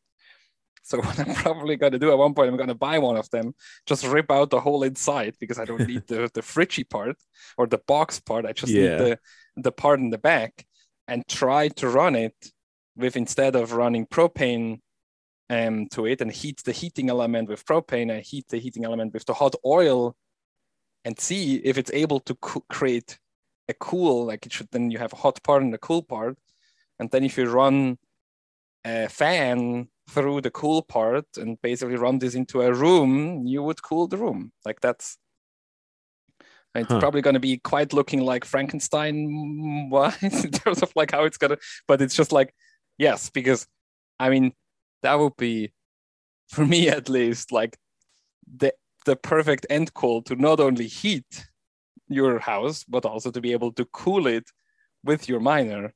Because the amount of electricity we pay for running our AC I mean it's It's, it's crazy. yeah it's insane. Huh. So but we could I I you- like I'm I'm just like I'm at the very very early stages of researching that but of course that would be super cool so you could use the heat pressure basically to condense the gas into a liquid. correct And then when the liquid runs into the house, it's cold. And as it expands, it gets It gets even colder. Yeah, okay. And that's the cooling element, and then the gas goes back. goes out again, gets compressed again by the hot liquid, by the hot oil, goes in. So yeah, Huh. it's actually a bit more complex. So if you if you if you Google for like schemas of like absorption chillers, it has multiple, um, um, like um, multiple loops of liquids. It's a bit more complex than an AC, but it is there. It is technically possible. And and I've seen I've been in data centers in my FIA job where they use the hot air that runs through an absorption chiller and that creates cool water again that then they use to cool down the data center again. Huh. So I mean, eventually you could be heating and cooling your house Yep. all off of Bitcoin miners. Correct. Now the entrepreneurial question next comes is do you want to start a business where we I mean cuz seriously you could just put together a little system and then you could take like the average joe that you know and like I mean you could walk into Shark Tank. That would be that would be a really really funny way to accident like to to surprise orange pill Mark Cuban would be to show up with this little box and be like you plug this thing in you attach it to the exit valve and you attach it up here and it um heats your uh it heats your system reduces your uh you know electrical bill by x number of dollars or whatever. And be funny because they'd all be tripping over themselves. Be like oh my god. You know you could save the consumer you know what, what Yeah. were you saying? It was $250 a month a year? So it's like you know hey let's sell this thing to somebody for a hundred bucks and in that first year in a hundred bucks you're gonna for you're gonna save a hundred dollars on your energy bill Yep. it's a no-brainer they'd be tripping over themselves be oh like yeah, no. "Eh, let's get that installed in every house in america and then you could it would be really funny to, with mark cuban to be like oh by the way uh because a when they get well, how's this thing work oh uh, it is a bitcoin miner in there so um yeah, you're and a it doesn't moron work for-. It doesn't. yeah, yeah, it- you're a moron for talking down on it this whole time and the ESG FUD and everything. Yes. But that's fascinating because Yeah. I, I just it, this opens up so many opportunities. Agree. Now, my end goal, I mean, I don't know exactly what is going to happen with this system. Like for right now, the system is for me to experiment. I'm mostly interested to prove or to figure out how much the losses are. Because if the losses are, as I think, between five to 10%, you have a viable system. Like it makes sense to build such a system because the savings over time will pay for the system and more. Um, and yes, like you said, like imagine you go to Home Depot or Lowe's or wherever you're gonna buy a water heater, and there's a regular water heater that costs you eight hundred to a thousand dollars, and there's another water heater that is free. And you buy the water heater, you put it at your home, you connect it to your Wi-Fi, and that's it. And the Bitcoin that is mined goes back to the company that sold you the water heater. Yes, there you go. Like, why would you ever buy a normal water heater? Like, why? Like, who who with their right mind would go to a Home Depot and not buy the free water heater? Like- Like, yeah, here's a free water heater. You just have to plug it in and you Yeah. know connect to the connect to this. You know, go to the web interface. Dude, I Yeah. might have to like bleep some of this out because I think we have a business idea. Well, that, if you look at my Twitter DMs, there's a lot of other people that also have the oh, I'm sure. I'm sure. So I really like the the problem is though, and that's I mean that's what I'm basically telling everybody right now. Like for me, the system as it is today it's not commercial. is not commercially viable because it involves the external miner. Yeah. So for me, it, it starts to become commercially viable as soon as we can actually build the miner into the water heater itself. And but for that, we need to have ASIC chips that can be bought because I don't know. So right now, you cannot go to Antminer or WhatsMiner and saying, I just want to buy a million ASICs, like the actual the actual pieces. chip. They're like yeah. half an inch by half an inch chips. You cannot. Um, they only sell you the full assembled miner. And so what we would need for the water heater, we would need the custom system where like the this the, the, the ASICs, for example, are like all like in a tube they're all outside, like they're Yeah. all pointing to the outside, and the tube goes into the water heater. but because the chips are not waterproof, so you need to somehow create an enclosure where you could heat and um, use the chips. Now that's not possible. But what is super exciting is Block, that's um, Jack's company, and um, they announced. Which, by the way, I I DM him like every three days. Okay. Because I'm like, one of these days he's going to respond. but yeah, I'm maybe, just, I have all these lightning if, ideas and stuff. If and he I'm listens like, to that, I want to build a, a water, a Bitcoin water heater because so they announced that they will, and together with Intel, you will be able to buy the chips individually. So a company can buy the chips, can build a custom PCB that is the pipe, for example, that you could maybe, I mean, that would be the coolest thing. You can actually like the the the heating element in a water heater, they're replaceable. Yeah. You can empty the water heater and you can screw them out. It's like that long. It has like an, a circumference of like, I don't know, two, three inches. And you could just like maybe put the Bitcoin water heater element in it. And it's waterproof because it's like steel, aluminum, I don't know what. And um, and that's it. That then I think that's the commercial viability because my system right now it has exposed liquid it has so many like it has pumps um like there is like all like the oil because like it actually like normal like um pipe thread doesn't really work so like the oil leaks out a little bit. Mm. um so i have to like re-tighten the, the the thread sometimes. So it's not it's fine for me but it's not something i'm always using like my parents or like my neighbors. Yeah. It's not something i would feel comfortable right now to put into some someone someone else's house and saying here this will now generate bitcoin for you. So the the oil loosens the threads it yeah i'm just having a hard time um, making it fully waterproof or leak proof basically. Um that's maybe mm. also that i'm not a plumber and i probably use too much tape or not enough or whatever that could be another yeah. problem. But i mean it's it's not like it's not like actively leaking um, but yeah, I just, I, I can just see that like there's a little bit of oil around the threads. Yeah. Um, but yeah, I mean, so, I wonder from the commercially viable, because yeah, you could replace the heating element on the inside, but like if you could make it something that you just connect, like make it the size of a, a box that you put mm-hmm. next to your water heater, connect to that valve, and and yes, have a pipe that goes up to the top and connects. I mean, that would probably, I think, be the most commercially viable, just so that people don't have to even get into their water heater. They just go, oh, okay, yeah, I do this. Yes, and there are there is actually a company in France that tries to do that. I have not seen an actual product running, but, but I trying, think that's what they're trying they're to do. Um, there's other companies that build um, space heaters with Bitcoin miners.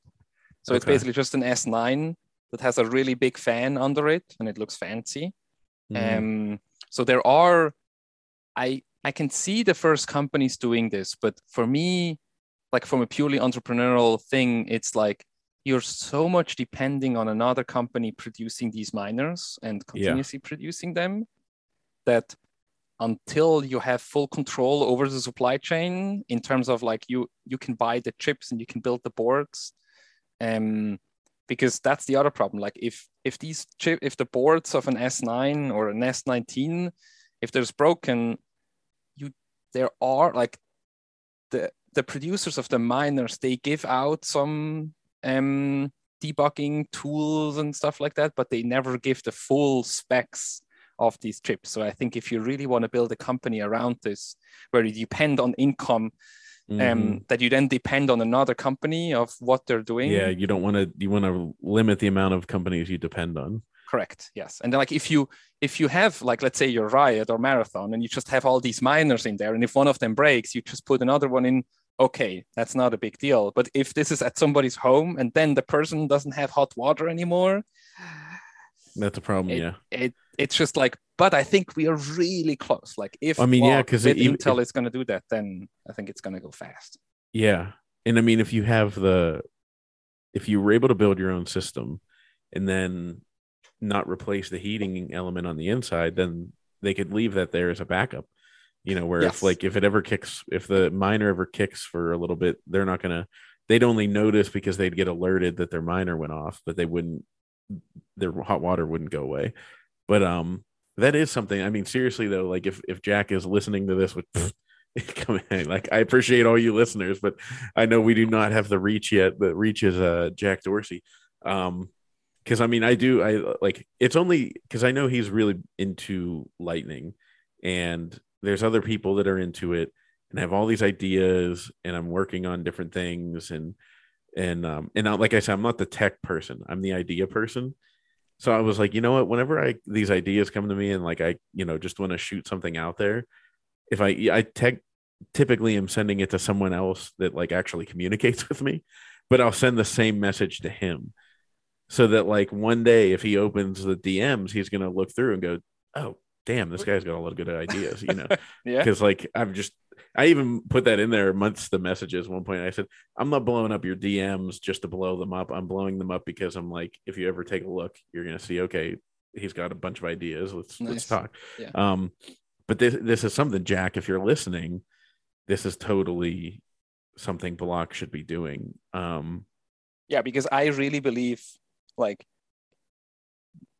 maybe not right now but in the very very um um future a very close future it's going to be a very stupid idea to do anything in terms of heating or maybe even cooling that does not also include a bitcoin miner like Yeah. even if you look at your house like sure the water heater is very obvious because it's something that a uses a lot of energy and b has actually a lot of um but technically your hair dryer yeah, like already like uh, like there could be now of course we all we have to be we have to be um obvious here that like your hair dryer maybe runs i don't know for half an hour max per day. And buying a bitcoin chip and putting it in there so it runs half an half an hour doesn't really make sense. Like this would be a very very expensive um, Yeah. but who knows? Maybe the chips are going to be maybe it'll be cheap enough eventually where anything like all of your devices that generate heat. yes. Um, and if we can figure out the cooling as well i mean that would be freaking awesome. But i think yeah so what my plan is really about is i'm well i'm building the system right now and i'm trying to figure out how, how it works. It's just wo- working now for a couple of days and weeks. Um, but what i want to do is i want to build a full build guide basically for anybody that feels adventurous and says hey i'm a bit a tinkerer. And i know like roughly how piping works and i'm not afraid of um, of playing with this. Um, that they can basically build the system that I've built completely by themselves because all the parts you can buy on Amazon, you can buy on Home Depot, Lowe's, like it's nothing fancy. The liquid you can buy from engineered fluids, like they ship to normal. how much is uh, that liquid? Um, I'm running, I think, um, 10 gallons. That's like $500. Okay, so It's not let's cheap. Let's list it for the for the pleb. So the the supplies you need. You said fish tank, Yes, you need a fish tank. piping, uh, PVC some- pipe. you need some PVC piping. I use a combination of um, C PVC pipe because normal PVC pipe is only rated to 140 Fahrenheit, so Okay. that would actually melt. So you need the chlorinated. That's the yellowish one. Mm, Um, Then I use PEX piping, just because it's simpler to like bends and stuff. So you can use PEX. Um, you're gonna need two pumps, um, just circulation pumps that you can find on eBay or Amazon. You need the plate exchanger. You'll find them on Amazon as well. And and the miner. Basically, that's it. And how much do you think, if you had to ballpark it, that whole system setup cost you? So the most expensive is the is is the Bitcool that was like five hundred dollars. The miner another five hundred, and then the rest of it, like maybe like another five hundred dollars. So a thousand five hundred $1,500. dollars for all together. Okay. Um, yeah, if if you go to mine, like the build the system that I've built. So if people go to my Twitter account and see it, that's like it has six different temperature sensors. It has flow sensors in it. It's just I I built it. I over engineered it to be able to measure every single piece of it. hmm Um, like I said, that's not necessary at all. Um, it would be super simple to just use the internal temperature um, system of the miner. Um, but if somebody wants to build a bit more, yes, you could add a temperature sensor. So you have a little Raspberry Pi that is the temperature sensor connected, and then the Raspberry Pi will tell the the the miner when to turn on and off. And Hmm. so I will I will also create guides on like how to use that. I mean that's actually the first part I'm going to do is like how to control your miner from uh, Raspberry Pi, um, because there's all these people that use um, miners just to heat the house, like with air, like they just run the Mhm. miners in their garage, and right now it's very hard to control. Um, based on um, that, or there's people that want to use solar power, so they have solar panels on their house, and they want to use the excessive um, the excess energy that they generate from the solar instead of pumping it back into the grid. And sometimes you don't get anything or you get very bad conditions for it. Mhm. You have a couple of miners that basically should follow the sun. So if it's sunny, they should run. And if it's not sunny and the PV system doesn't generate any electricity, they shouldn't run. Um, right now, that's not really possible. But with the home assistant system, um, you can measure the excessive energy that the solar panels generate and um, you can tell the miners to run or not run and so there's all kind of other people interested in connecting your miners to your actual home automation system um, beside of like the water heater part Yeah. Yeah. And so now for like for heating and cooling the house, because so I'm getting I had like the electrician down and he's looking at, you know, everything. And I said to him, he does HVAC too.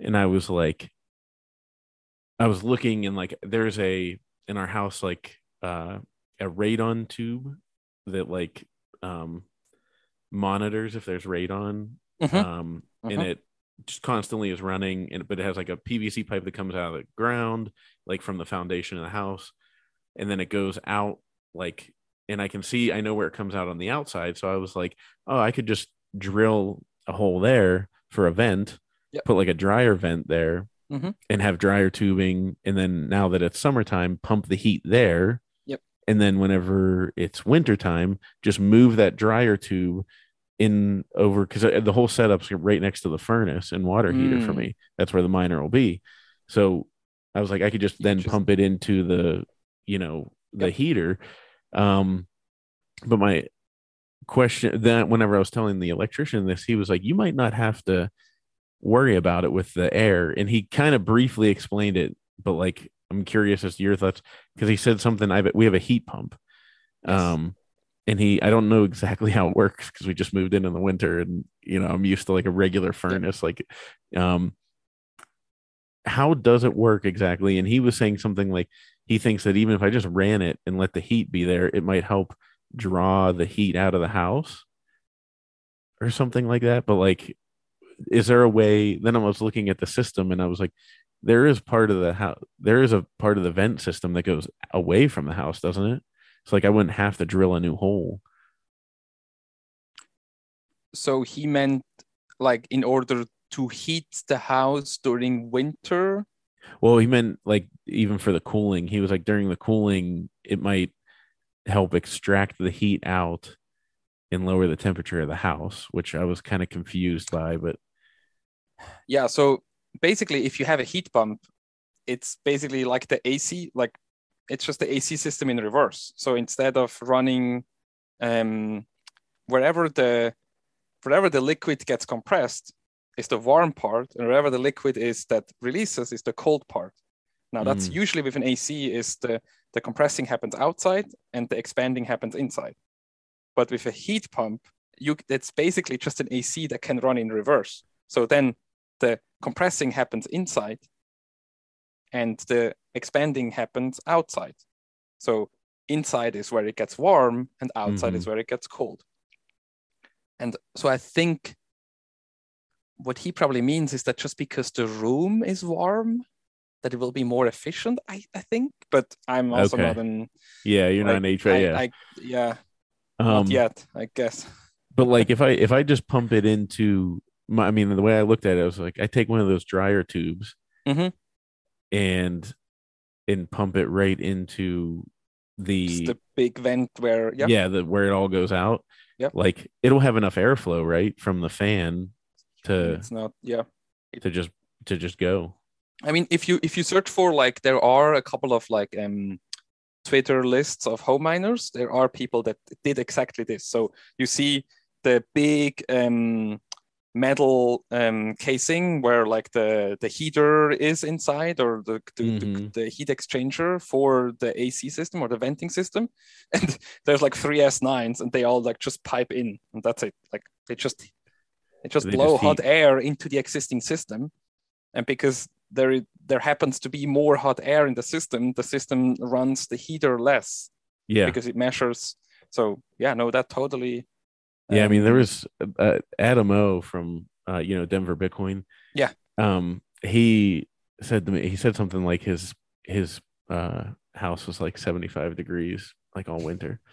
Um, and uh, it's a lot like honestly that's something i wasn't it's a lot of heat like I'm amazed it and gets like up to an 140 S19, degrees. 3.5 kilowatts that's a lot of hot air like you have to like actively pipe this somewhere to cool it like i said like mine my s9 which is 1600 watts like it most of the day it runs at like two 300 watts because like after a shower yes like you can easily like we have a 40 gallon tank and the Uh-huh. shower uses like between maybe 10 to 20 gallons as a long shower it then just runs for like maybe an hour at the highest temperature again and the water is back to 130 degrees and then it shuts down again. Like it's it's a lot of it's a lot of energy that um that these miners use and generate and therefore heat. So yeah you really have to think about where to put it all.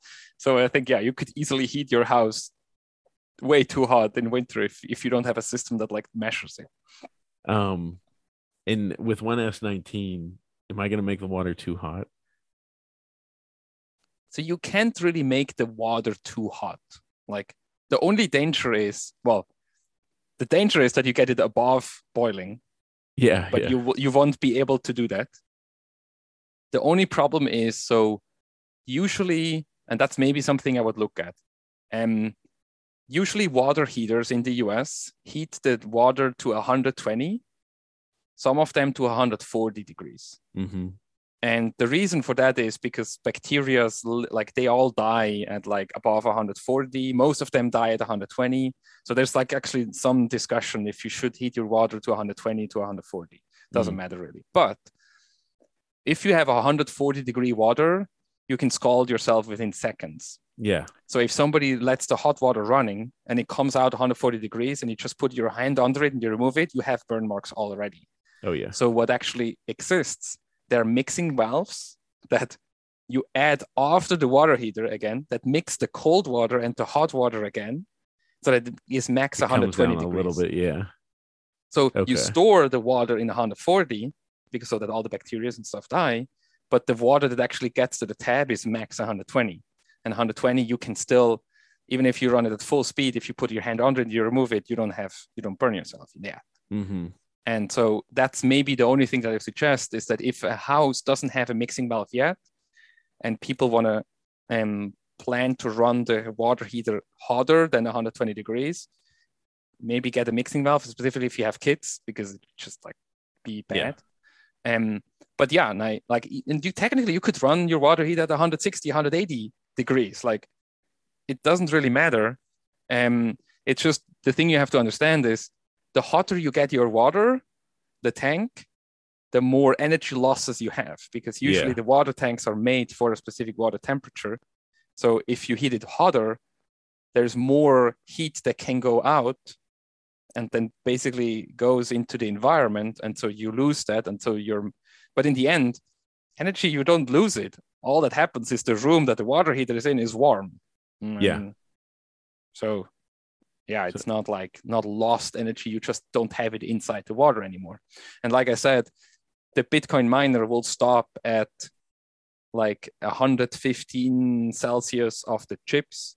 Now the chips always run way hotter than the actual liquid because the temperature sensor is literally on the chip itself.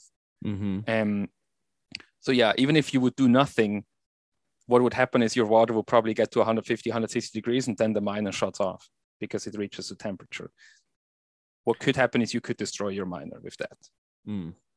So is there a way for me to use this S19 that I already bought? Well, it's actually the WhatsMiner M30 Yes. S or whatever. Yes. Would it get too hot though? Like, does it produce more heat than the S9 does, or is it it's it's it's around the same. Um, I don't know exactly what you can do with the WhatsMiner software. Um, so that's something we will need to look into. Um, but usually they have some kind of settings that you can like underclock it, basically, Mm. that it doesn't get that hot.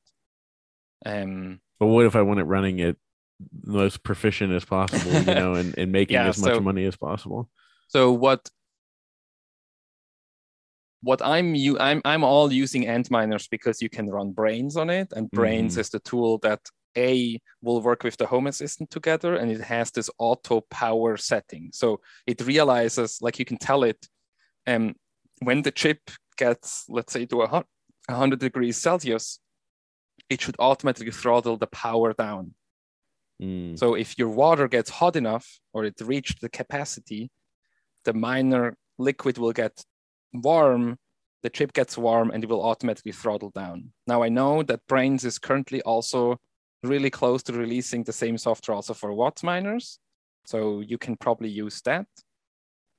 Until then, I think what's gonna happen is that the WhatsMiner will just shut off at a specific temperature. At least that's what my understanding is.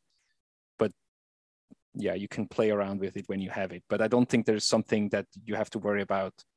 Um, yeah, like specifically on the water part. Like you cannot get the water hot enough or too Mhm. hot. Um, I at least in my understanding, there's no such thing. okay. Huh. Well, Michael, you have blown my mind with all of this stuff, and and I mean, wait. So you're just an engineer, inventor? I'm just a person with a YouTube account, and and I'm not afraid of take uh, like using a welder or a screwdriver. That's like That's just- what that's what you did. Yes. that's how you got there. yes. I didn't even have to use the welder for that project. um, no, it's like I'm I'm just I'm curious. I'm interested. I want to learn things. I want to play with things. Like even as a child, like I probably took every piece apart that I could find and then didn't know how to build it back together. Um, I just and I felt like it probably pushed me to my limit of what I knew in terms of plumbing. Like I've done Mhm. plumbing in a house before, but it's a bit more with like temperature sensors and stuff. That was really interesting and just like yeah, seeing seeing a li- electrical piece inside a liquid. it's just I so know. I'm, I don't know if. I could do that. I'm like, uh, but I wonder if it's going to make it more, you know, if the miner itself would be more profitable. You know, if it, if it's worth that extra, you know, five hundred dollars to immer- do the immersion. I mean, in the end, the water heater is one of the main electrical use um, cost in your house. Like, Mhm. I don't think people realize this, but beside mean, of an of an air conditioning, that's like it uses like the water elements in it are three to four kilowatts. So and and it run like I, I measured mine, and it easily runs for two to three hours a day if I calculate all together. Like if you take a shower and then the dishwasher and all that stuff. And so this uses 12 to 15 kilowatt hours every single day.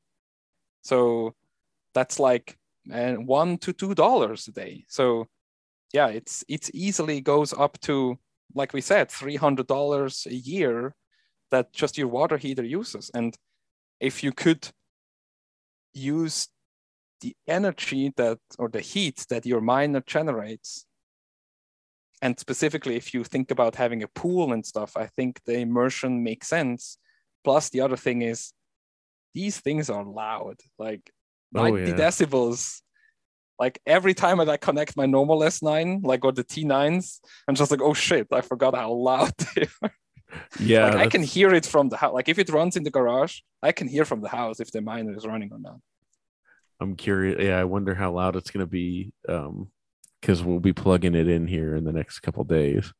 Um, so I'm gonna be Yeah. curious whatever yeah when it gets plugged in. Um, so it might be by force. My wife might say, "Hey, look, you gotta, you gotta, you gotta quiet this thing down." Um, yeah and then and it's like it's not easy. Like uh, you probably have seen the black boxes from upstream data. Mhm. Like it's suddenly like that's really nice, but suddenly like it's it makes the it's a whole huge footprint. box. Yeah. It's a huge box. I mean, it has to be because of all the the labyrinth they have to do for the air. so immersion and- really is honestly a much better answer.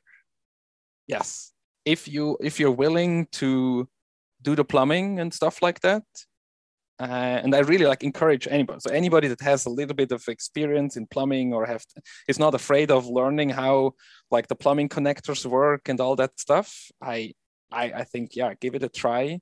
With with regular immersion, how do they do it? They I saw one of them at the conference, but like Yes. if I just wanted to do let's just say I wanted to sorry to ask you more questions. No, no, good. That's good. But if I if I just wanted to do immersion mining with this miner and not use it to heat my water tank or whatever, I mean, how do you So you would pump the liquid into a radiator and you just run air through the radiator. So these industrial systems that have immersion cooling, Mhm. they basically have a huge pipe of the oil that goes outside. And outside you have like if you look like in a big city on top of the houses, you have all Oh, these yeah, fans. the big fans, yeah. That's that's what you would have. That's where the air or that's where the where then you would exchange the heat of the liquid back into the air, but outside. And because the fans can be much bigger than like these these four inch fans that run like um like jet engines Mhm. because they're big fans and you have way more um uh, space with with like the radiators because the radiators like go through a massive amount of big copper um it's just you can run the fans like a little bit and so it's just like the outside of your of your ac um system your air conditioning outside unit um it would be basically that hmm. Interesting. Um, wow, this is fascinating because you couldn't just put it in like a fish tank and not have it circulating. It would get No, it. I mean, mine like you could maybe run it for like ten minutes, and then the and then the the liquid is is at temperature, and your miner will shut off. No, you Hmm. act like. I mean, that's gotta- really something I've learned. Like, there's a lot of heat that you generate, so this needs to go somewhere, and fast. Like you, yeah. I mean, I I I can run my system without running the pump, for yeah maybe max five minutes, and then the temperature of the of the liquid is already at 150 Fahrenheit. Huh. Interesting. Well, I tell you what, it, we might have to do this again in in a short time, in because I'm gonna have more questions.